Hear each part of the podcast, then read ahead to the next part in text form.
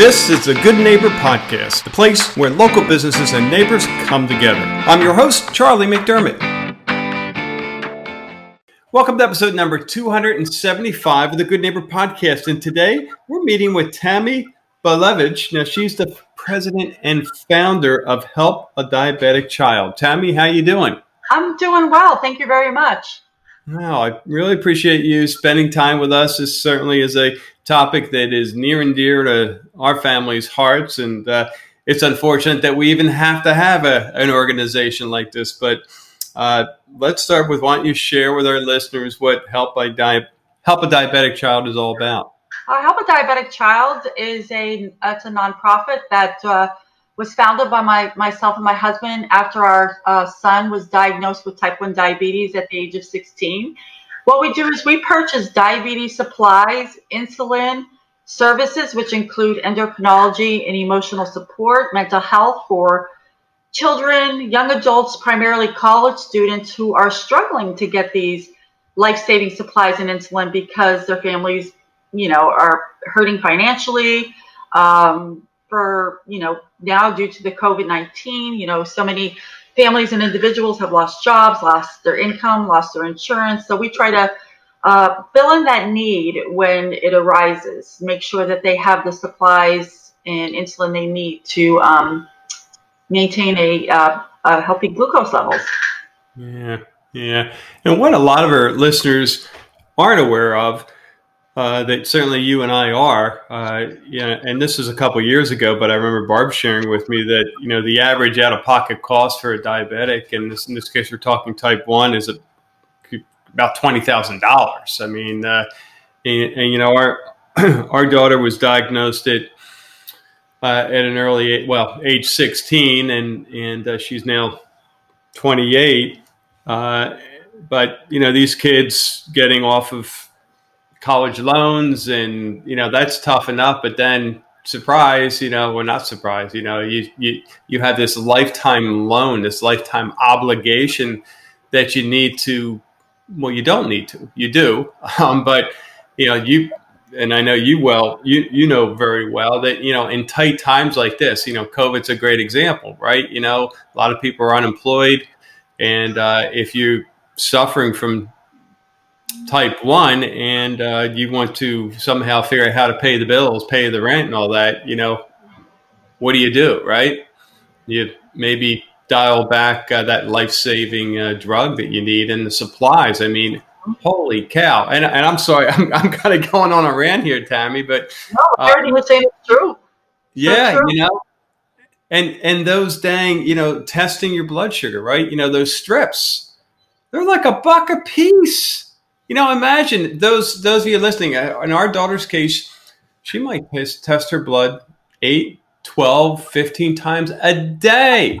So everyone, take a dollar bill out of your pocket right now and, you know, get a lighter and just light that dollar bill up, you know, poof. Do that do that twelve times. We'll go on that, you know, conservative, twelve times today and tomorrow and the next day. It's, ah, you know, these kids have enough, and, and adults have enough challenges with their, you know, blood sugars fluctuating like a roller coaster, and then the financial burden on top of, of it all. Uh, it's it's amazing they last more than a few weeks or months with with the, you know, the type one diagnosis, let alone years and decades. But anyway, I'm, enough of my rant. I'll turn it back to you. No, I mean, I, I agree with everything you're saying, because our son was diagnosed at sixteen, and we see the same thing. You know, it's when we first saw the cost of just a test strip alone. We were, we were, are you kidding me? Yeah. So you're expecting to test your glucose levels. They recommend, you know, four times, four to six times a day. But realistically, if you want to have good tight glucose levels, it's got to be at least ten, twelve times a day. And our son was doing the same. I mm-hmm. mean, you can get some, you know, I mean, I don't know, off brands that are really, you know, but I mean, you really want to have, because this is, you're dealing with life or death here. You really want to have the proper supplies, the right amount of insulin, because if you don't keep in, in you know, if you don't keep your glucose levels under control within range, you're going to start suffering health complications that can happen early in life. Yeah. So It's kind of frustrating because insurance companies limit, in many ways, the amount of test strips that they'll even cover. Hmm. So if you have a student in school and he needs to test a couple extra times, but his parents don't have the extra income to send those test strips to school with their child, then, you know, they're sent home because they don't have what they need to stay in school. So, you know, we'll help those kids. You know, we'll send supplies even to the nurses to say, you know, so-and-so doesn't have to go home from school today because he didn't have his test strips, or he was sent to the nurse because he wasn't feeling good. And they obviously they figure it's probably because of his glucose levels. But how do you test if you don't have the right amount of test strips? So, you know, these are the challenges that they face all the time. And it's unfortunate. Like, I look at our son, you know, ten years later, it'll be ten years this Christmas. And I, I give him a lot of credit. I don't know if I could have done it. You know, it's just, it's, it's tough, you know, every day, in and out, waking up, testing your glucose levels. I don't feel right. My glucose levels are low. I have to eat something. They're high. I have to take insulin. You know, just constantly chasing after those numbers is just, it's a full-time job. Yeah. Yeah, it is. It is. You know, there's no vacation. Oh. There's no time out. It's constantly on their mind. And, you know, again, what our listeners don't understand is, and we've heard the horror stories of, of um, diabetics, you know, being arrested and thrown in prison. And then, you know, the next morning they're unconscious, eventually dying. And, uh, you know, the impact that the disease has on the brain. I mean, when our daughter was first diagnosed, before she was diagnosed at age sixteen, this is a kid that uh, was in her junior year in high school, knew the school like the back of her hand, had the same locker that she had for the past two years. And she's coming home and telling us uh, she keeps forgetting her locker combination. Her friends had to open her locker. Uh, the teachers had to had to show her where, how to get to her next class. Mm-hmm. And, you know, at first we had some fun with it because she was blonde and we're just thinking, oh, it's a blonde moment, right? Uh-huh. At the dinner table. Yeah. And, and now we look back and go, you know, how compromised yeah. you are when your blood sugars are out of whack. Mm-hmm. It, it impacts the brain. You don't, you can't think, you know, if you ask, ask her one plus one equals, or anyone else, you know, you or me, if our blood sugar was that off, we wouldn't be able to tell you the answer of one plus one. Yeah. Yeah, we really don't. I mean, you know, we sometimes as non-diabetics, we experience, you know, low levels, you know, maybe we're hungry or whatever, but we don't know what it's like to feel like when our son, when he drops, I think the lowest he's ever been is in the thirties, you know, with the glucose level thirties, that's quite low, where he has, you know, the shakes and he can't even hold an orange juice bottle, and, you know, he's sweating, he's irritable, and it's just because his glucose levels are up. And, you know, it's so many times, you know, people will say, you know, like kids in college, you know, um, you know, I want to get a job, but then you go to try to get a job, but you can't maintain the job because you can't keep your glucose levels under control. So if your glucose levels are too high or too low and you need to make that adjustment, you need that fifteen, twenty minutes, maybe even longer. You know, sometimes, you know, if there's not a, enough awareness from your, yeah. your, you know, the person who's employing you or whatever, you know, they may look at that like, you know, you're, you're not doing your job, but here it all has to do with maintaining a good glucose levels. And, and we, unfortunately, we come across, you know, young adults mostly who have graduated high school, try to get a job where they can't maintain jobs because of that reason. Right. And it's not any fault of their own. It's just because they don't have the proper supplies, insulin. They can't get to the doctor. They haven't seen an endocrinologist. So, you know, it's just that you can't even blame, you know, their employer in many ways, because I know before our son was diagnosed, I didn't know what diabetes was. You know, I'm sitting in the hospital. The doctor walks in and says, oh, your son has type one diabetes. He'll be insulin dependent for the rest of his life. Oh, we're thinking about four shots a day, and it's not four shots a day. He gives himself plenty of shots a day. You know, you got to do your long-acting insulin, your fast-acting insulin. It's just, it's it's a really difficult disease, and unfortunately many younger people, even older people, start dealing with the depression and the anxiety and the burnout that comes with it, you know, and not knowing sometimes where I'm going to get my insulin next month or in three months. I'm starting a new job, but my insurance won't kick in for three months. How am I going to pay for my insulin for three months? You know, it's just, it's, it's, a, it's a vicious cycle. Yeah, you, you think about it. It's a, it's a slippery slope, you know, because you're, you, you can have a hard time maintaining a job, and then, you know, you, you, that, of course, takes care of your health benefits. And now you can't afford the medicine or afford to see the endocrinologist. And, and then it becomes even more challenging to get a job. And uh,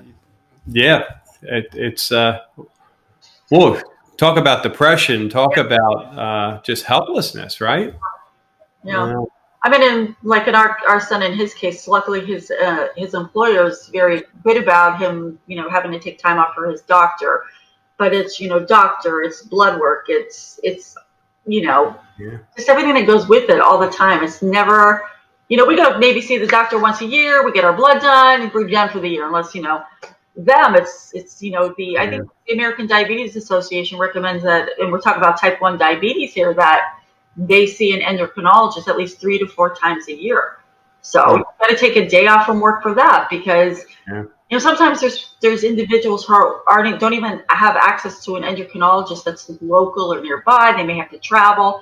So it just it's just it's just hard, you know. And then you just yeah. got to feel for these. Uh, I I keep referring to the younger people, the children, the young adults, because you know that's who we focus on with our our nonprofit. But it's it's. It's difficult. And, you know, if we could do anything to help them with the supplies or insulin, so even doctor visits now with the telemedicine becoming, you know, more popular now with mm-hmm.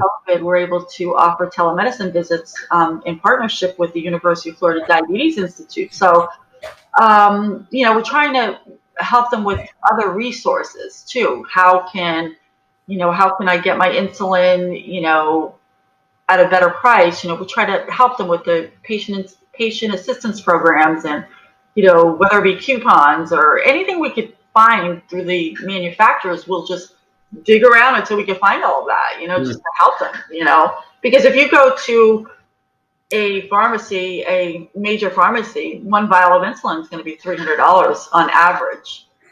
You know, that lasts one month because then it's, you know, and some people use more than one vial a month. Yeah. So even if you have insurance and you have a high deductible, or you have, you know, your out-of-pocket expenses, you know, even if you meet your deductible, sometimes your co-pays are in the hundreds. So it's, and this isn't something that you just buy now and then. It's, you have to have this, or you're not going to live. So yeah. it's, um, yeah, it's um, unfortunate. We learned a lot, unfortunately, a lot about diabetes. You know, I'm not a medical person. I was a floral designer by trade, you know, my past life. But uh, diabetes landed in our lap, and uh, here's where, what we're doing to be a part of the diabetes community and do all we can to help um, anyone who needs even just someone to talk to, you know, right. Right. Do our part. So how uh, how far reaching uh, do you guys go? Well, we started off in Southwest Florida, you know, we mm-hmm. Waterly County, you know, um, up in Charlotte. So, but we're, we, We're across the state now. We have a big yeah. presence over in the East Coast, East Coast South, Volusia County, Flagler County, that area into Daytona. Uh, North Tampa, we're helping Gainesville, big presence up there. We work closely with the di- uh, pediatric endocrinologists at the University of Florida Diabetes Institute. So, you know, we're growing, you know, and as we grow, the need grows, especially now. I mean, if, if it's okay for me to just, you know, read something for you. Oh, absolutely. Uh, I just, pull this off the internet, that it's a sadly new data released by leading diabetes research company D Q and A and the American Diabetes Association found that people living with diabetes has have suffered a greater economic impact as a result of the pandemic than the average person in the United States. So uh, we had, you know, a call from a mom who said, you know, I still have my job, which she was very grateful for, but our employer said, I'm just not going to be able to pay your insurance because business has dropped, you know, so she couldn't quit the job and go look for another one because there's no jobs to go looking for, you know, so she's like, what do I do? What do I do? I can't quit, but I have insurance. So her son, he ultimately was the one who would end up suffering. So we, you know, were able to help her until, you know, they were able to get things back a little bit, but it, it's, it's been a, a tough, what is it, eight months now with COVID? COVID nineteen? Mm, yeah. Sounds good, yeah. You know, it's been really tough. So, so there's, um, you know, even kids in college, you know, want to graduate, you know, get, get a good job. But some, some of them, we, that's why we focus on a lot of college students. When I say young adults, we, primarily focused on college students because, you know, they want to graduate. They want to get a degree. They want to get a job that gives them insurance. So if they're in college now, you know what it's like. Half of them can't even afford food, you know? So it's like, how do I pay for my insulin? How do I mm. pay for my classes? How do I pay for food? You know, you don't want to see them have to make that choice. Yeah. So we've helped quite a few college students and, you know, just help them with their insulin and, you know, let them have that opportunity to graduate, get a job, and feel confident that they have the insurance that will help them with this lifelong disease. Yeah.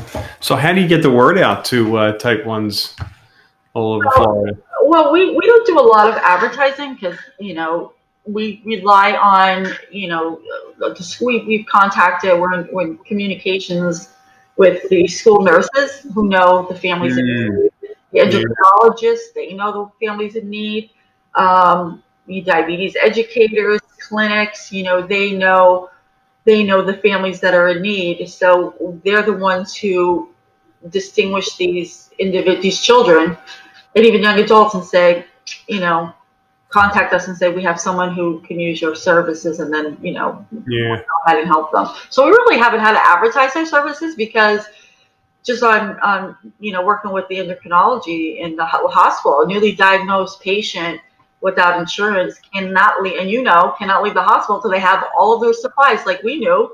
Yeah. They'll go to the uh, pharmacy and lo and behold, their bill is twelve hundred dollars because you're talking a glucagon pen too that they have to have to go back to school, which is three hundred dollars on average. So you add all that up and then they don't have any insurance. Okay, they have these supplies now. They can't get the insurance, but what do they do in the meantime? You know? Yeah. yeah. So it's, it's, uh, so this is, uh, hospitals will call if it's newly diagnosed and the patient just has no insurance. And even if they're trying to fast track them onto Medicaid or whatever, they still need time to to have the supplies they need. You know, mm. we've had school nurses contact us that so-and-so can't stay. He doesn't have a glucagon pen. And you know what a glucagon pen is. The emergency, you know, if your glucose levels drop really low, it's a, an emergency pen. And it's required to stay in most schools. And we just, okay, we'll help you get the glucagon pen so the child can go back to school. Right. So that's, that's how we get our word out, you know, that we're mm. – we rely mostly on, you know, the referrals from the, again, the school nurses, doctors' offices, endocrinology, hospitals, so on. Yeah. Okay. And then how about the other side, you know, uh, finding the, the funds to help these kids? Uh, how do you go about that? Well, it, the, we, we um, our organization been supported, luckily, by, you know, we've been, you know, doing some, you know, awarded grants throughout the years. Uh, we've done fundraisers. We've been um, supported by some donors who have have been very, very generous to us because they have the finances. They their families are dealing with someone who has diabetes, and they know h- how much it costs, and they they want to do their part to help. But you know, now we're living in a time where you know our events had to be postponed or canceled because of COVID. So we're relying on people to continue to donate and, you know, hopefully continue to get grant funding. But we're always looking to, you know, raise funds by asking people to donate to Help a Diabetic Child because the need is there. Insulin keeps going up in cost, and we just want to do all we can to help these children. I mean, they are our future. They, we want to, you know, we want to help them have a, a, a life, a good life, you know. Yep. Yep. And, you know, not have to pay later on in life for some of the, you know, whatever you want to call it, sacrifices they make. You know, that's the, I mean, unfortunately, we know uh, a number of type ones that are paying for the inability to manage their blood sugar when they were young.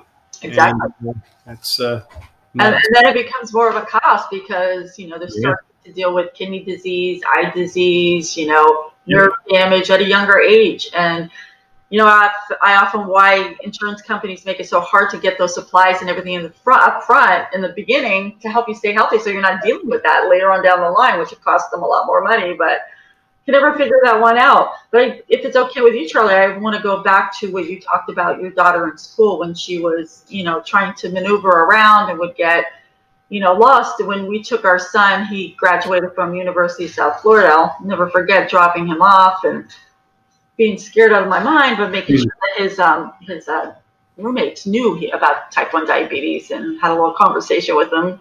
Well, he wasn't too happy about that, but, yeah. but, you know, but I mean, even I'm like, look, guy, you know, there was eight of them, and I'm like, good guys, if you see Michael, his name is Michael, you know, sitting on a couch, if he looks like he's to you maybe passed out, or you think he might be drunk, or, you know, this, he's not, he might be just, he needs your help, because, you know, they could just, you know, it, that's that conversation you have to have. And I think awareness is big. It's very key, because the people around you, going back to school, even like your daughter and uh, my son, having to explain to his friends why he's carrying all these supplies around now, why he has to go to the nurse's office, you know, why, you know, explaining to them and letting them know, like, if he's not feeling right, if you say, okay, uh, we're going out at, you know, five o'clock and he can't go because he, he's feeling horrible because his glucose levels are really low or really high, yeah. you know, they'll understand that they'll understand. So that was, that was really tough, you know, and it's, it's making sure that, you know, they have some kind of a medical alert, you know, necklace or bracelet or something on them, because, you know, if, even if, you know, someone in school sees them and says, oh, you know, and they see that, then they'll know, call nine one one or, you know, help them, yeah. get them some help they need right now, you know? Yep. Yeah. It's really hard uh, it, unless you're personally involved with a type one. How critical mm-hmm. it is to uh, to understand that, yeah, you know, that kid who you think is just sleeping may be close to no longer being on the planet. Exactly. Yeah, exactly. yeah, and yeah. That, that's one of the concerns we've had. We had, you know, calling up there, and if he didn't answer his phone, we'd be calling his friend. Yeah. Go check on him, and he didn't like that. But you know, he was yeah.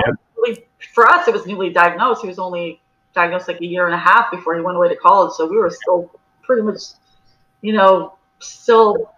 I mean, we still worry all the time, but in the beginning, it's just.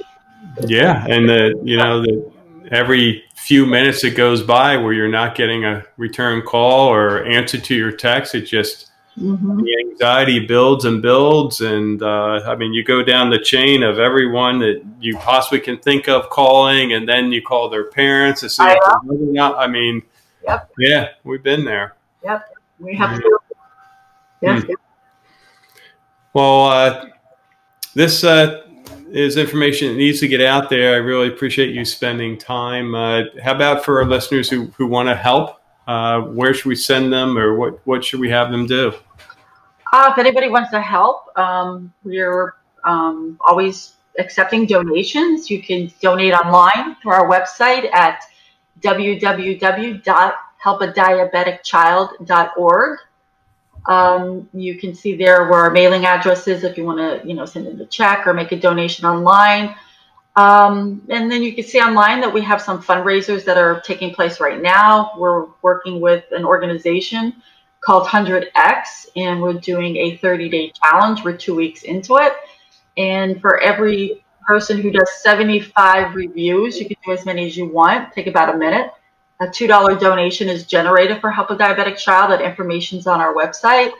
We do have a golf tournament coming up uh, November eighth. So we're trying to get back into some fundraising events as safe as possible during COVID, um, COVID nineteen. So again, if you want to read more about our organization, what we do, see how many people we've helped, you know, we have a wonderful board of directors. Again, it's w w w dot help a diabetic child dot org. Terrific.